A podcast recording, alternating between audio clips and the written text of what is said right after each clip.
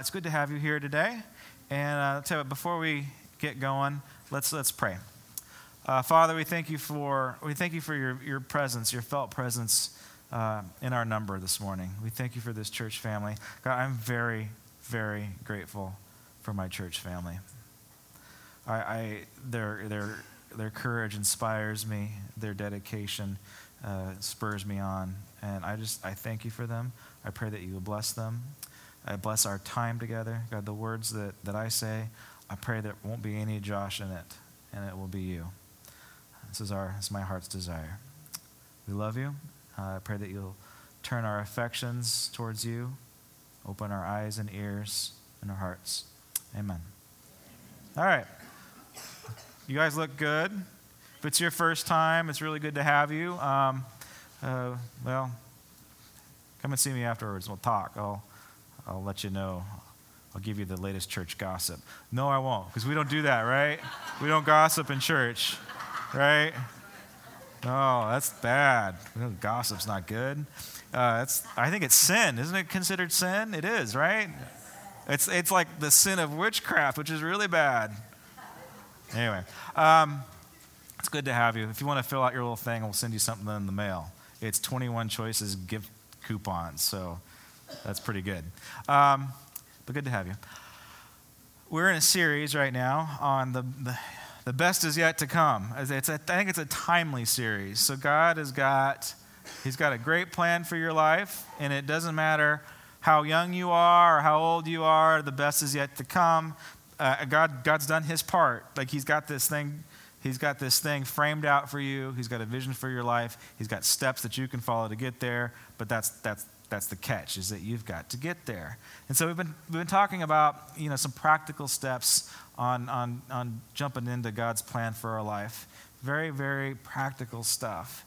And one of the points that i think i've made every time that i've that i've talked on this series is that um, without god in it well without the presence of god without functioning in what we call the kingdom in our church can learn about that if you come to the one on one. But without functioning in, in, in, the kingdom of heaven or the kingdom of God, um, it, it can become a self help. And if you're just here to improve yourself, I'm going to save you some time.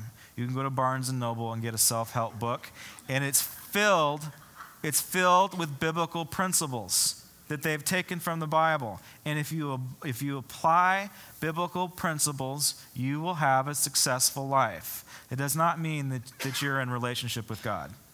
Okay, I make a very clear distinction here. Just because you're a good person doesn't mean you know God.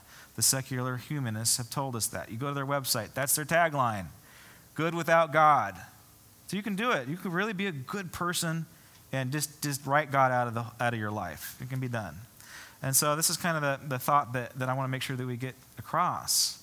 What's your motivation for wanting to be blessed or wanting to be successful? Is, is God part of that motivation?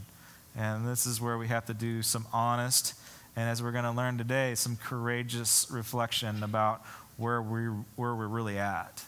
And I've been, I've been hitting on quite a bit um, um, the issue of fear. You know, we, got, we get stuck, or, you know, the, the, the, ways to, to grow. Usually, fear is one of these things that gets us stuck, gets us paralyzed, gets us focused and consumed on little things instead of the big picture. Uh, uh, fear is a, it can be a very negative force in our life, but hopefully I framed it out. It's, it can be necessary too. Like primal fear is a good thing you're, you're in the woods and you come across a bear, uh, you just can't say, "Oh, fear not, I have I'm I'm not going to fear this bear. I'm just going to ignore that it's even there. It's not there. It's a figment of my imagination. You know, this is just a projection of my negativity, and then the bear's going to eat you."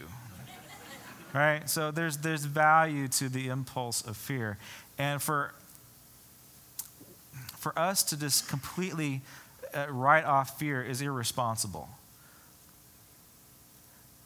But it's also irresponsible for the believer to say, um, or to, for a believer to live in fear, especially fear of man. Okay, the fear of man is this insecurity that we have to please other people. Like, I, I, I, am afraid of what people are going to think if I don't look this way, if I don't act this way. I'm afraid of what my family's going to think if I'm not super successful and wealthy. I'm afraid of what, you know, I'm afraid of what my pastor's going to think if he, never mind.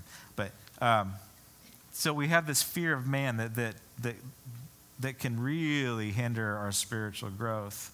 Um, and we just need to, we need to, to balance the two out. You know, we really need to take a hard look at it. And, you know, the opposite of fear, not, I shouldn't say the opposite, but the, the solution is courage. Courage. And so this is what we're going to be talking about. We're going to be talking about the virtue of courage. And just because you're courageous doesn't mean that you're without fear. Most everybody that's ever acted in a courageous way, they, they, they, had, a, they had a fear of what they were coming up against, but they overcame it. Their fear did not master them. They took a step forward even though that they were scared. So it is okay to be scared. It's not okay to be paralyzed by your fear. So that's what we're going to be looking into. Um, you actually live in a fear driven society. We're, we're scared of everything in our, in our world. Here's the, here's the great irony about America this is the safest society that the world has ever seen. You are safer here in America than any other point in history in any other country in the world. This is the safest place to be. But we are, we are consumed with fear. What was the, who was the, the vigilante cop? What was his name? Dorner, like we thought he was going to bust into our house and shoot us, right? Or zip tie us up. You know, it was, it was all over the news. It was, it was all, it was, we were focused on that. Uh, a while back, we were focused on SARS. We're focused on, on the bird flu. We're, you know, we're focused on, you know, world wars right now. We're focused on uh, terrorism. Uh, Justin Bieber. We have a lot of things. We have a lot of things to be afraid of. And uh, I have a six year old. I'm afraid of Justin Bieber, terrified of, of that. Um, and we just we focus a lot of our time and our energy. We get distracted by these things. And so there, there's the balance right? There, where is that balance? But more importantly what does it mean to be courageous and how do we get it? Look we wouldn't be sitting here today if it wasn't for a handful of courageous followers of Christ in the first century. Actually, for, the, for about two, three hundred years after Jesus, if it wasn't for courageous followers of Christ, none of us would be sitting here. Uh, we're, we're in the study of Acts on Wednesday nights. I'm really enjoying it. And um, um, let me just let me read this to you Acts chapter 5. We'll start at verse 27, but it, the whole thing is really good. This is right after the very first church service. This is after what we call Pentecost, the day of Pentecost. And the, the, the very first church service, is, first worship service was multilingual. That's amazing. The first expression of worship in the new covenant was with multiple languages that everybody could understand. And the audience was multi generational and multi ethnic. There were Europeans, there were Arabs, there were people from the East, there, eh, people from all over the known world were there. And they could all understand and engage in worship. And the, th- the interesting thing about worship is people came to faith just by the expression of worship. Worship was actually an evangelistic meeting. Some churches think that worship should only be for believers. Like you can't worship God or you can't even you can't let sinners in the door because worship is for God only and you can't have non-believers in a worship service. And people think people believe that. But what we see on day 1 is worship was for everyone.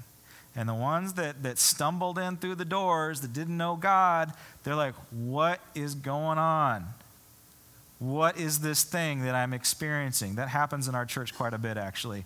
Like somebody just stumbles in. They, they're just like, oh, I guess I'll go to church this morning. I don't know. I'm, I'm feeling bad about myself. I'm going to go to church. And then they say, well, I've never felt this my entire life. What's going on? All right? They, what is going on? Is what they said. And what do we do next? Was the next question they asked. And this is what happens next. We have, we have the, the beginnings of this church and they, they hit the streets. They begin to preach everywhere. And everybody is like, everybody's paying attention to the disciples and the apostles' teachings. They're fascinated. Uh, and then something else happens, which we all should aspire to.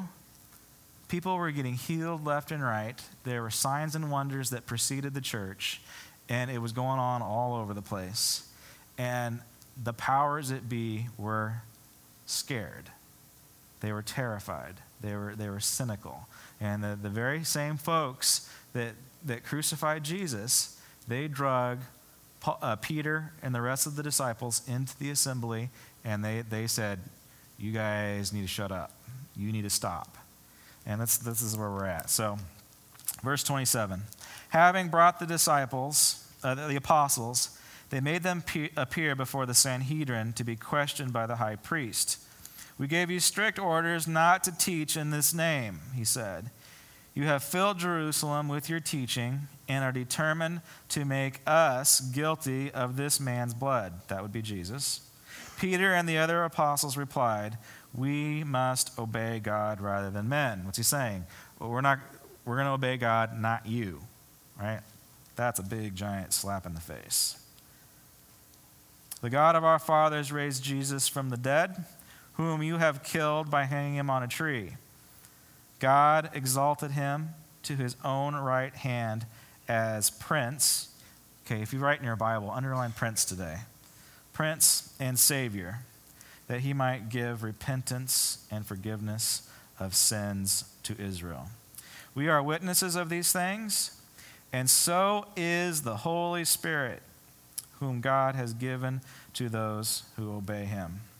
Verse 33 When they heard this, they were furious and wanted to put them to death. Then a Pharisee comes in, comes, in and talks them out of it. So, what's the point? The point is, they were in an environment and they were doing what God has called them to do, and they questioned the authority of the land. They said, We are, we are after truth. Um, on, on, Tuesday, a lot of us from the church uh, took a little field trip down to the Claremont colleges, and, and we got the opportunity to see Dallas Willard talk. And it was amazing. I mean, it was very heady uh, at some points. But his topic was, What is skepticism good for? And he framed out two forms of skepticism basically, a good skepticism and a bad skepticism. Uh, targeted skepticism is good. Like you're going out, you're targeted, and you're going after a specific thing, and you, you, you want truth, and so you get this targeted spec, uh, skepticism. And then he framed out the not so good form of skepticism, which is an extreme skepticism, which is an irresponsible skepticism. You're not after truth, you're after anarchy. You want to stir up the pot, you want to cause problems, you just want to mix things up, you just, you just want to be a jerk. Right? And he said, these are the, these are the two forms of it. And then he says something that, that only Dallas Willard could say in, in this community. I couldn't say it. Uh, no one else could say it and have it be respected, uh, you know, or without it being a big deal. But he said, Dallas Willard's a, he's a philosophy professor at UCLA, by the way, but he's also written a lot of Christian books. He's a spiritual formation guy. Anyway, but he said to, uh, I don't know, four or 500 students, he said, You are in a part of an oppressive institution. And you need to be courageous and question it. That's a big, big bomb that he dropped on them. Why? Why, why, did, why does he feel like they, they should question the very institution they're a part of? And he's framed it out again. It's because the institutions have lost track of what truth is. They pretty much determined that they can't figure out what truth is because it's an abstract, it's empirical, you can't prove it, you can't see it, you can't smell it, you can't touch it. Truth is relative, it's not absolute. And therefore, truth is no longer the goal for institutions, the university institutions. The goal is now research and methodology and epistemology. That's, that's, that's the true value. Just how do we think about things? But truth is relative. Very huge implications there. And so, what does this mean for us? Well, it, it, we have to deal with the same thing. In your own life, we have to have the courage to be skeptical, if you will, of ourselves, of our families, of our community, of those that we're close with. of our country, if you will. I don't know. But I'd really rather get down to the core of things because I believe the issues with our society, they start with me and you as individuals first. And then it gets reflected in our society. I don't think society dictates who I am. I think we as a community dictate to what science ought, or what society ought to be. So it starts with us. So I feel strongly that we have to be honest with ourselves. And that's what we're going to be looking at uh, today in your outline when we begin to figure out what courage is, how do we get it, and how do we live it. Ephesians 4 1, this is in your notes. I beg you to lead a life worthy of your calling, for you have been called by God Okay, this isn't just for one person, this is for you. We have all been called by God. You wouldn't be sitting in the room if you don't have a calling on your life. Maybe somebody drug you to church today, but I'm here to tell you it wasn't an accident. You are here because you have a calling on your life. And maybe today is the day that you get a, a snapshot of it. I don't know. But the first thing that we got to do, whenever we're whenever we're presented with our calling, whenever we, we know that God has tapped us. Like you've seen, you've, you know, you know God's got a call in your life. You know that He wants you to do something specific. And we have to be courageous. It does take us to step out, not only to step out in faith, but to step out in courage. And, for, and point one on your outline is that you have to believe that you can do it. Okay? You have to believe that you can fulfill God's call in your life. But here's the key even when you're scared. So some of us get this call of God in our life, and then we experience fear, and then we go, okay, therefore it's not from God. You see what I'm saying? I experience fear. Okay, God must not be in this. Boy, man, if that was true, think about that. If that's true, if the only reason why you're not fulfilling God's call in your life is because you're scared or you're, you're, intimidated or things just aren't going right, you've hit a few road bumps, and, and therefore you think, okay, God's not in this. He's not, things aren't working out the way I thought that they would be, so therefore God's not in this. If that's true, think about the Garden of Gethsemane. All right.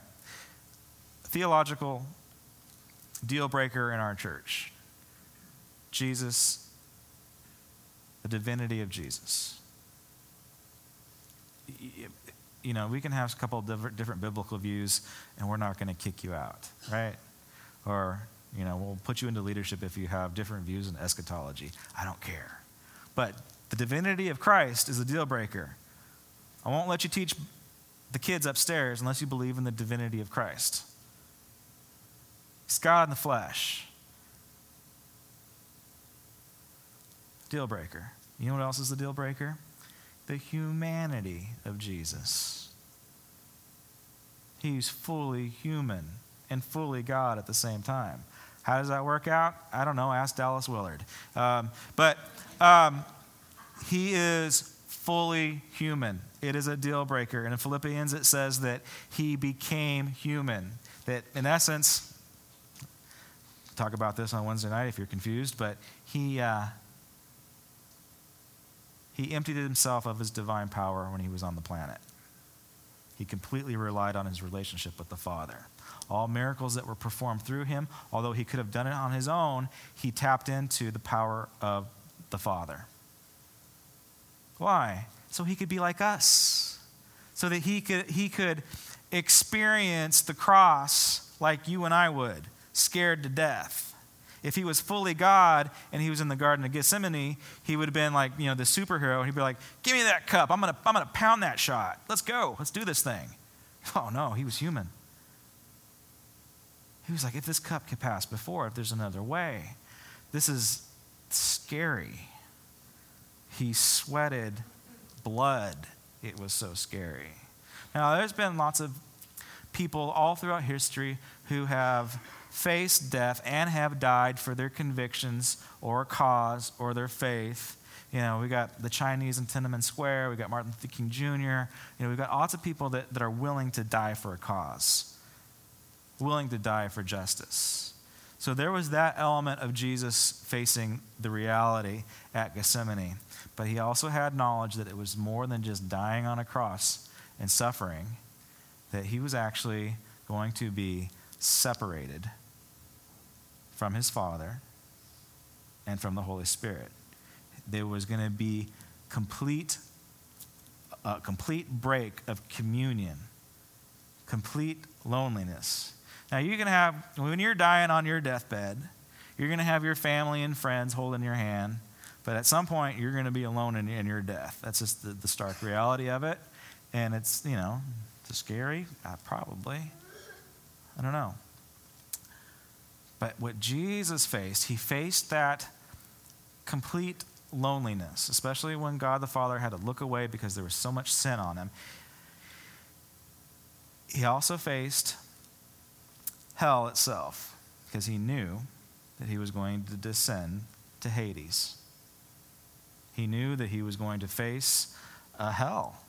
For, for I guess for us, you know, some of one of the major criticisms towards the Bible, and specifically the Old Testament. Oh, God's so bad because He killed all those people, and and uh, there was all the blood and warfare, and you know, it's just God's just not fair. He's mean. Well, okay, I get that. Um, they were horrible people. Canaanites, Amorites, Egyptians, horrible people. They, they deserve death. Canaanites worshiped Moloch, they would literally, Moloch was basically Mars. He's the god of war. And in order for them to get power and victory before they moved into battle, they would, uh, they would throw their children into Moloch's fiery furnace. They would sacrifice their own children so they'd get victory in war. They'd eat their own young sometimes. Horrible people. They deserve punishment. It, okay, that's pretty brutal, all right? For God so loved the world that he gave his only Son. Brought his Son into this world. In addition, brought his Son into hell so that he could give those horrible people the gospel message. Everybody's got the gospel message. Jesus descended into Hades and he ministered to everyone, all of humanity. You say God's not fair? Are you kidding me? You know who else was sitting in the audience? Judas, who three days earlier betrayed him. That's awkward, huh? That's an awkward situation there. Completely fair, completely just. Expresses amounts of grace that you and I have no concept of understanding. This is, this is the humanity of Jesus. He was and is a hero. The scripture that we just read when I had you underline prince, okay? It's, it's used rarely in this context, four or five times, but the definition in the Greek is that it comes across as captain or hero. He's our hero. He, he, faced, he faced things that no human has ever faced and he, he was willing to do it. He wasn't, he wasn't scared. Um, Numbers 13.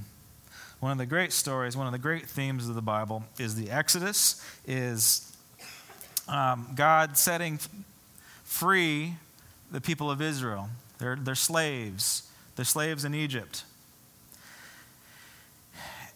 And God sets them free. And then they go into the wilderness and they have the promise of the promised land, right? We know the story. You guys saw the cartoon, right? And um,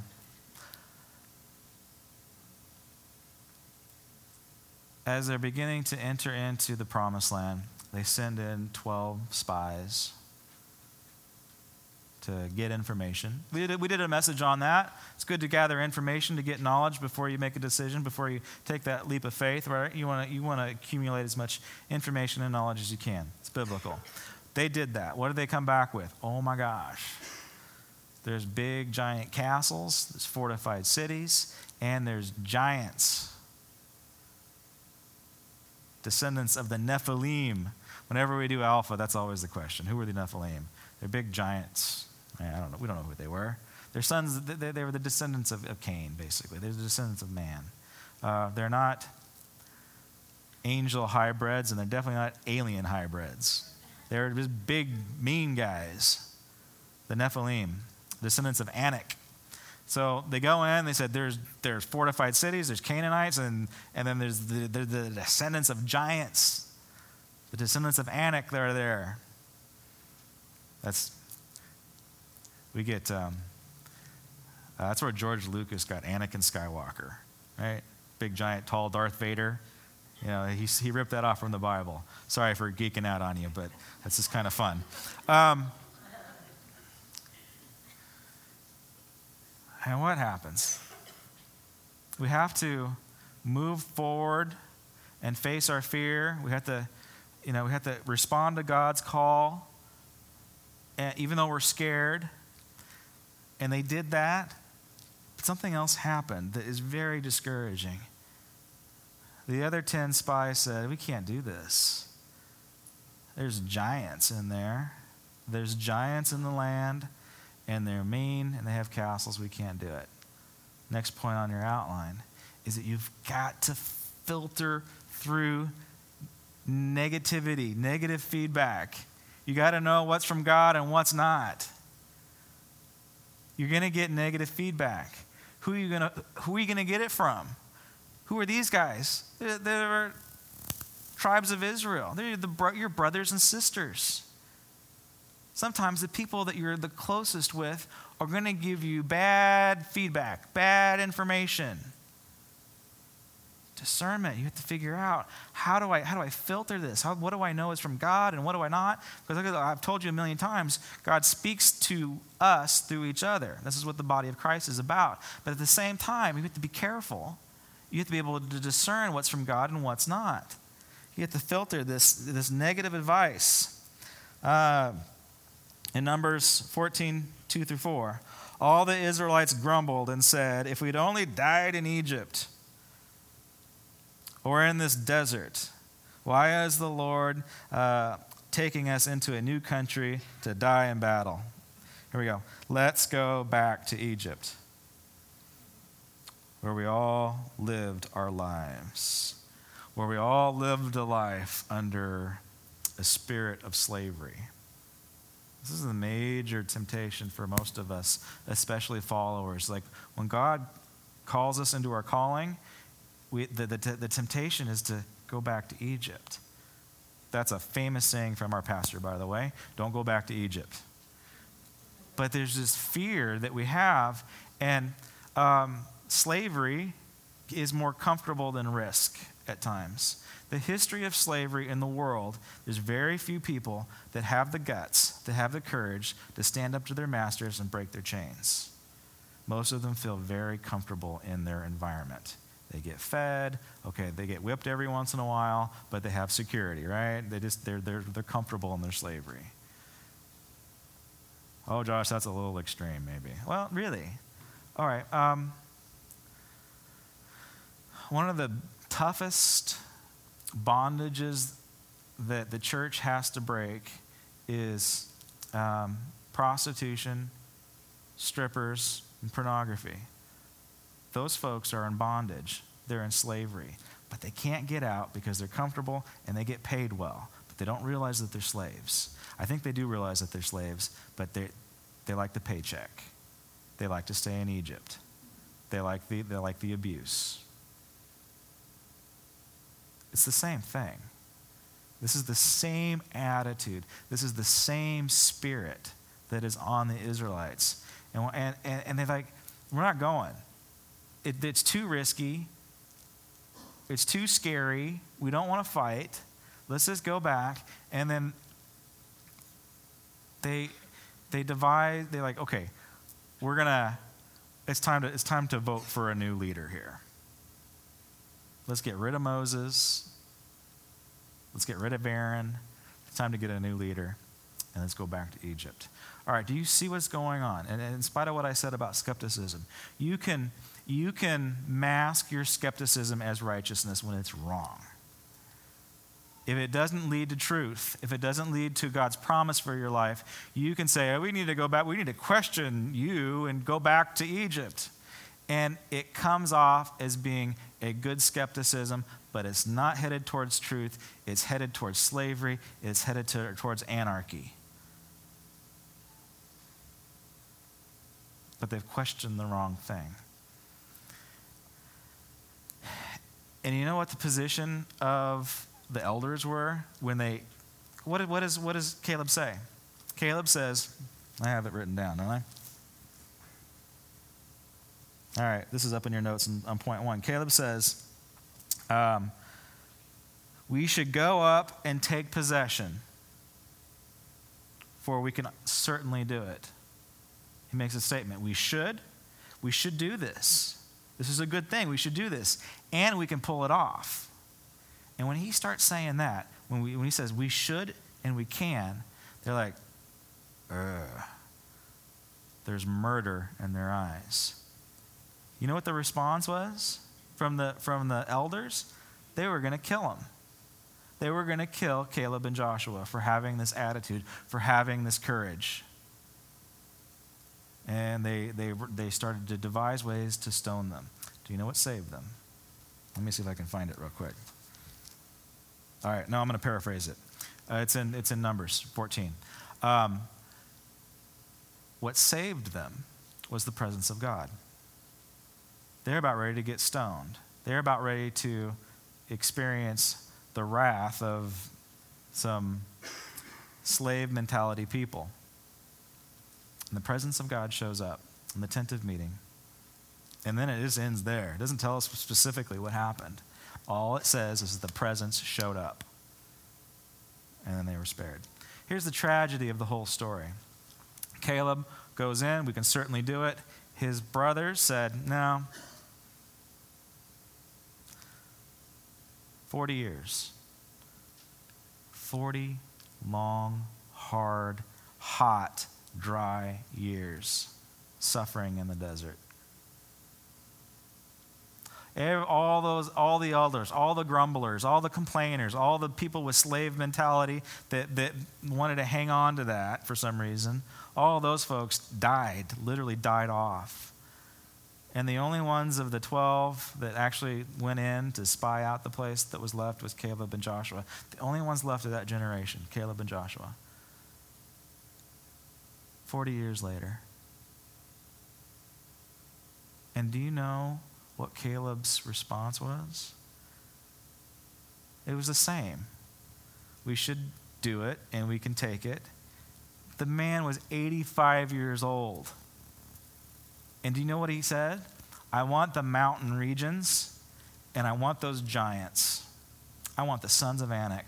I want to, I want to kill those guys. The 85 year old chose off the biggest, meanest, baddest dudes in the hardest terrain. Why? Because he knew that's what God called him to do. Unfortunately, his brothers postponed his calling. And some of us live in that reality, unfortunately, where God has got a plan for your life and somebody's stolen it from you. And sometimes, in order for us to actually fight our giants, we have to fight our brothers and sisters first the ones that are giving us bad information, the ones that are, that are being negative, the ones that are griping and complaining and grumbling. Sometimes we have to fight those guys first. David had the same situation. Before David could fight Goliath, he had to fight his brothers because they had the same spirit on them. They were complaining about him. They just, you're just a little boy, just shut up, just go away. So he had to contend with his, with his brothers and sisters before he could fight his giants. It's the same experience that Caleb had.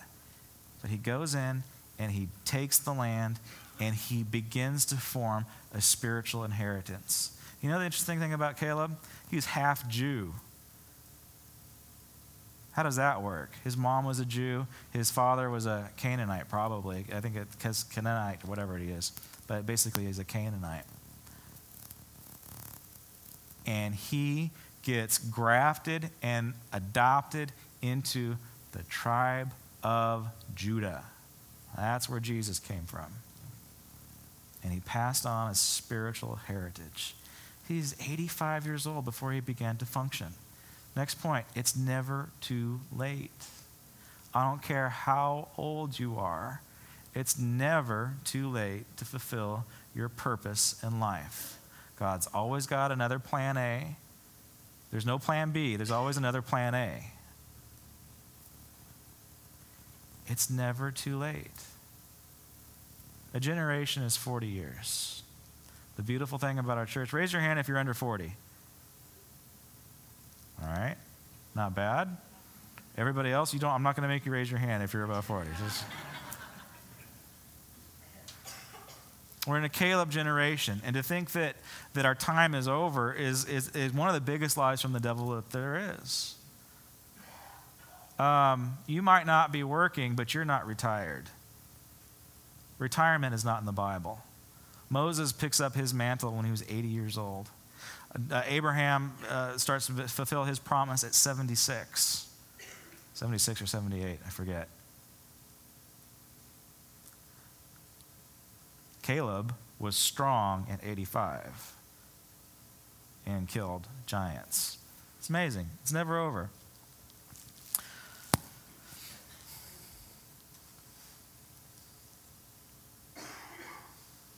All right.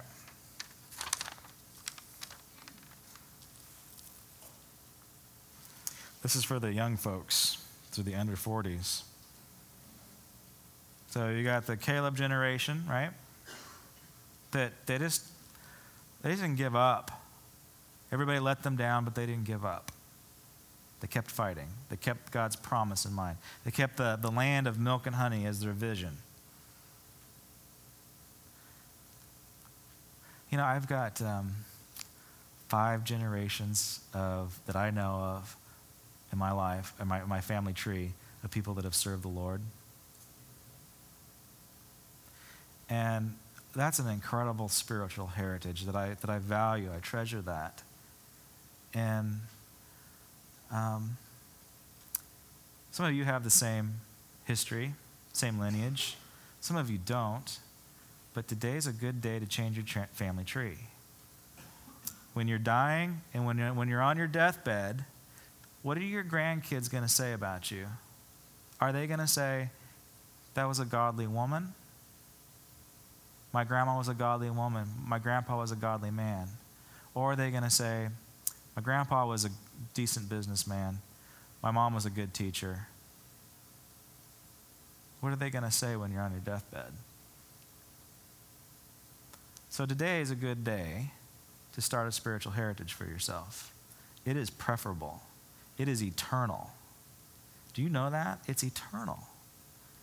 It goes on with you into eternity. Your career doesn't, and your boat definitely doesn't. That stuff is just, you can't take that with you. You know that. All right, so that's for the, that's for the, the 40 plus. Now, the, the 40 minus. Um, I want to talk about Timothy a little bit. See, again, the beautiful thing about our church is it's multi generational. Dysfunctional churches are full of old people. Sorry. But dysfunctional churches are also full of only young people. You have to have both. God has called us to diversity. It's clear in Acts 2. It's clear in the teachings of Paul. It's biblical. It is unbiblical to not be diverse. This is why I love my church. It's because it is full of both. It is full of, of people that are long in age, but they value they value the presence of God and they value discipling young people or being a, a, a presence for young people. It's huge. And young people that can just say, look, I, want to I want to be like that person someday. That's, that's an amazing thing. There, that is where, that's where knowledge and wisdom comes into place. You, if you can draft off of somebody that, if you can draft, draft off a Caleb, if you can find a good Caleb to follow, man, you can, you can do anything. This is what Paul does with Timothy. He, uh, he puts a young man in charge of a church in Ephesus. And he begins to write Timothy letters of encouragement. You know what was going on in Timothy's heart and mind? The kid was scared to death. It actually comes across as if Timothy is having panic attacks in his ministry. You know, he's got nasty church people that are giving him a hard time, and he doesn't know what to do. He's inexperienced. And Paul is he's mentoring this young man. He's bringing him along. He's encouraging him. This is what he says, uh, Timothy, uh, 2 Timothy 1, 1 through 6. Fan into the flame the gift of God. This is a, this is a, a Caleb ministering to a younger person, which is in you through the laying on of my hands. See, Paul's passed on an anointing to a young person. For God did not give us a spirit of timidity, but a spirit of power, of love, of self discipline. What's he saying to him? How is he encouraging him? He's saying, Tim, let's be honest with yourself here. You need to take a good, hard look at yourself. You're passionate, and he actually says this there's nobody better than Timothy. There's something special about Timothy. There's no one like him. He says, Timothy, stick to truth.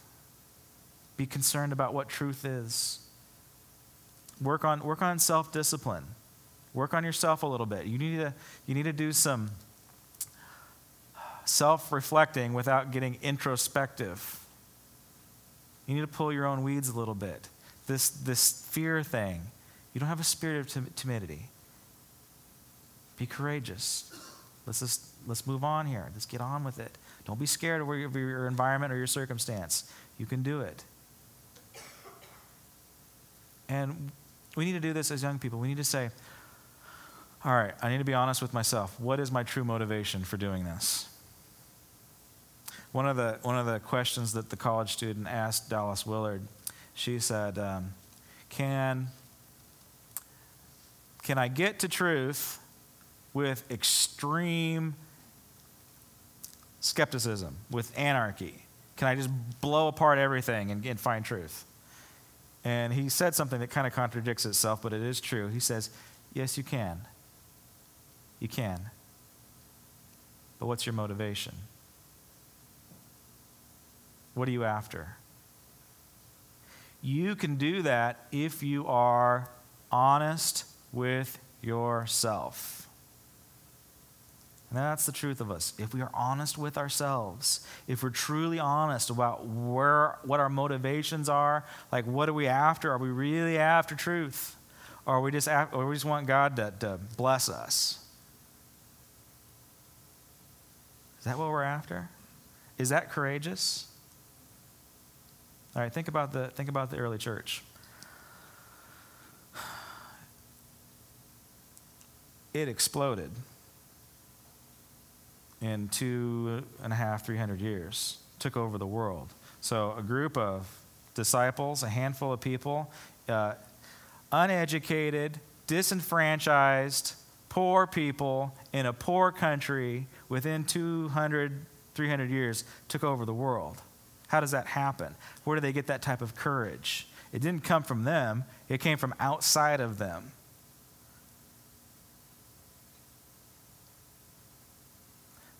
They were so courageous that they faced death. When Peter and the, the apostles were before the Sanhedrin, you know what happened to them? They got whipped. They got the 40 lashes. Eh, what was their response? They rejoiced. There was joy in that. Since the time of Christ, since Constantine, you know, made it a state religion, there were 10 systematic persecutions of the Christian faith. Like they, they were out to take them off the map. It was, it was religious genocide. They wanted to kill them all. That was, the, that was their motivation. They're going to kill them all. So that's why we have them thrown into the Colosseum, eaten by lions, tortured, por- torn apart by animals, disemboweled, um, beheaded, hung upside down on a cross. And the histories tell us this is historical fact, by the way. This isn't stuff that, that you know, people made up. We've got all kinds of historical records on the martyrs. They would pray and minister to the ones that were going to execute them. How do you do that? Where does that type of courage come from? The Appian Way, the roads that leading into Rome and out of Rome, miles and miles and miles of crucifixes of Christians dying the same death Jesus died on a cross. It's like light posts, but crosses, all lined up along the, the road. And you know what? People going into the city, you know what they reported? Worship. Worshiping on the cross, singing songs of praise as they're dying on a cross ministering to the, to the merchants and the, and the travelers that are going into the city. Wow, now that's courage. Would we do that? We, we can't even get to church on time. Worship's kind of a byproduct for us. It's an inconvenience to get to church sometimes. Tertullian said, that the blood of the early church was the seed for hope for the world. We're sitting here because, because there was an early brother and sister in Christ that was singing worship songs hanging from a cross. Wow. That's courage. There's no prosperity gospel in that. There was no, what do I get out of this relationship with God? None of that heroes, heroes of the faith.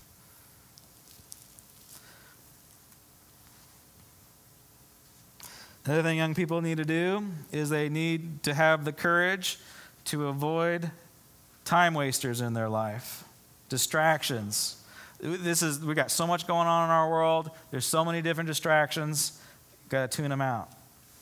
Paul again ministering to his young disciple Timothy says, Timothy, guard what God has entrusted to you. Avoid godless foolishness, discussions with those who oppose you with their so called knowledge. Some people have wandered from the faith by following such foolishness. Sometimes we just need to avoid blogs, Facebook. I think there's a Facebook post that says, Facebook, leave me alone. I need to read my Bible. Something like that.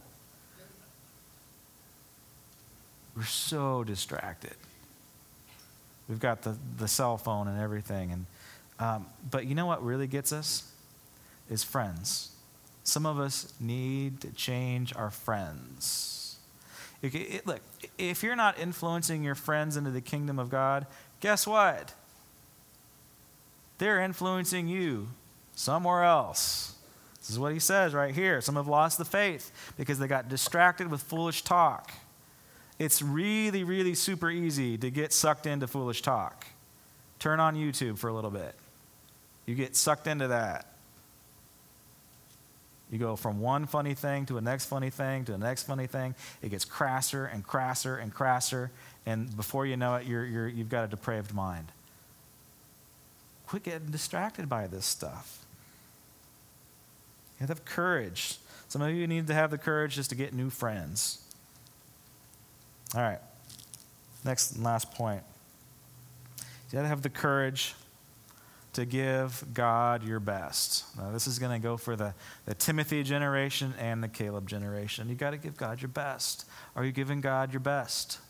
You know you've got, Caleb's, you know you've got gifts. You know you've got abilities. Are you giving your best abilities to God? Our people do. A lot of people in our church do. We just prayed off uh, Patricia Lynn. She's going to um, Myanmar on a missions trip with a, Aglow ministry. And she's, she's a regional director of Aglow, which is pretty, you know, it's pretty important. Um, she was in my home group over the summer, and our home group got places because of the courage of that woman. Because in this home group, she had the courage to say, I'm dealing with this issue and I need prayer.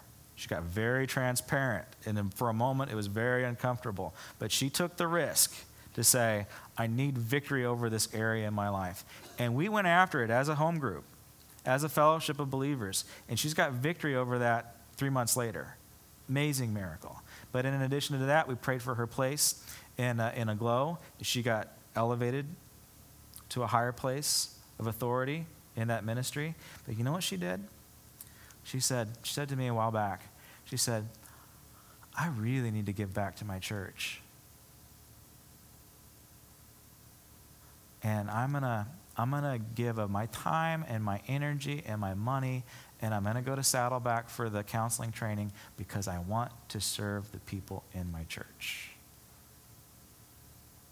Courage.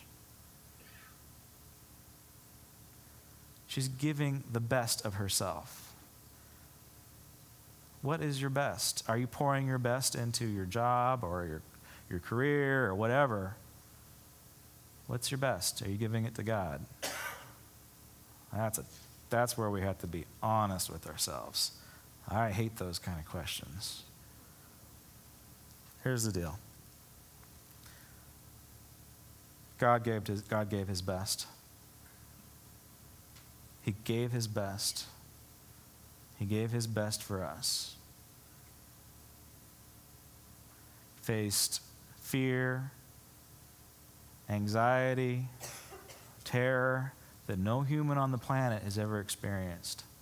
And he gave his best for us, for the forgiveness of our sins, so that we can be made and put into right relationship with a heavenly Father that loves us. For God so loved the world that he gave his only Son,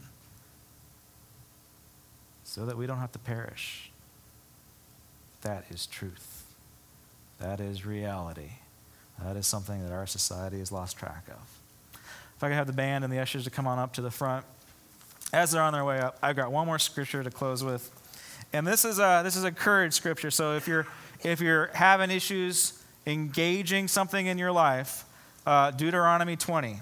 You write this down, highlight it, underline it.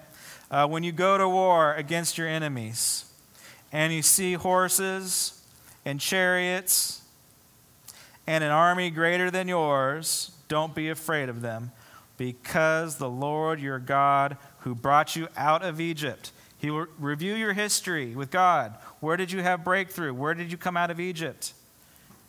The God that got you out of Egypt will be there with you.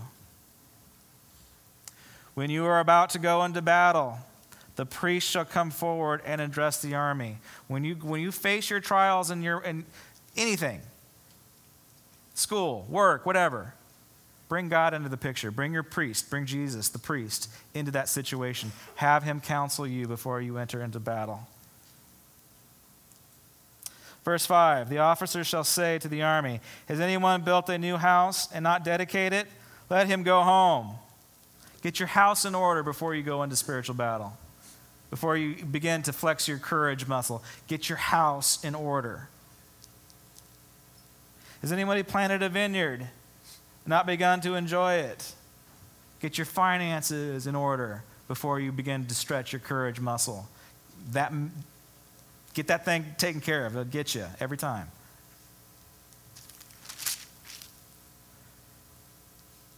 You pledge to a woman to be married.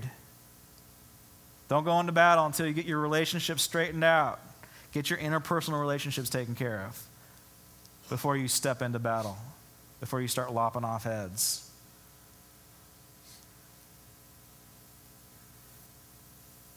Then the officer shall say, If a man, if any man afraid or is faint hearted, let him go home, so that his brothers will not become disheartened too.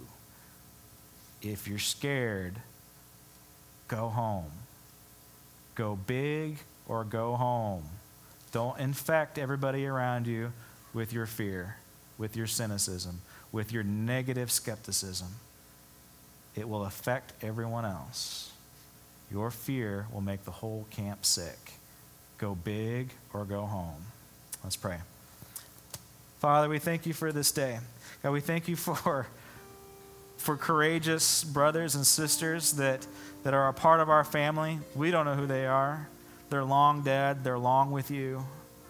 God, but they, they, they paved a road with their own blood so that we could, we could worship like this.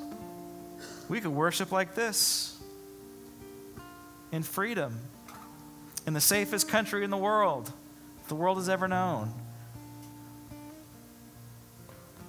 Thank you for their sacrifice. Thank you for their vision. Thank you that they contended for the faith. I pray that we will, we will do the same, that we will be a part of their spiritual heritage. God, as we give, I pray that we will just give with a, with a joyous heart, God. We're happy. We're happy to serve you. We're happy to be in your presence. Thank you so much for ministering to us when we're scared and we're facing difficulties. Thank you for that presence that keeps us from harm and death. Amen.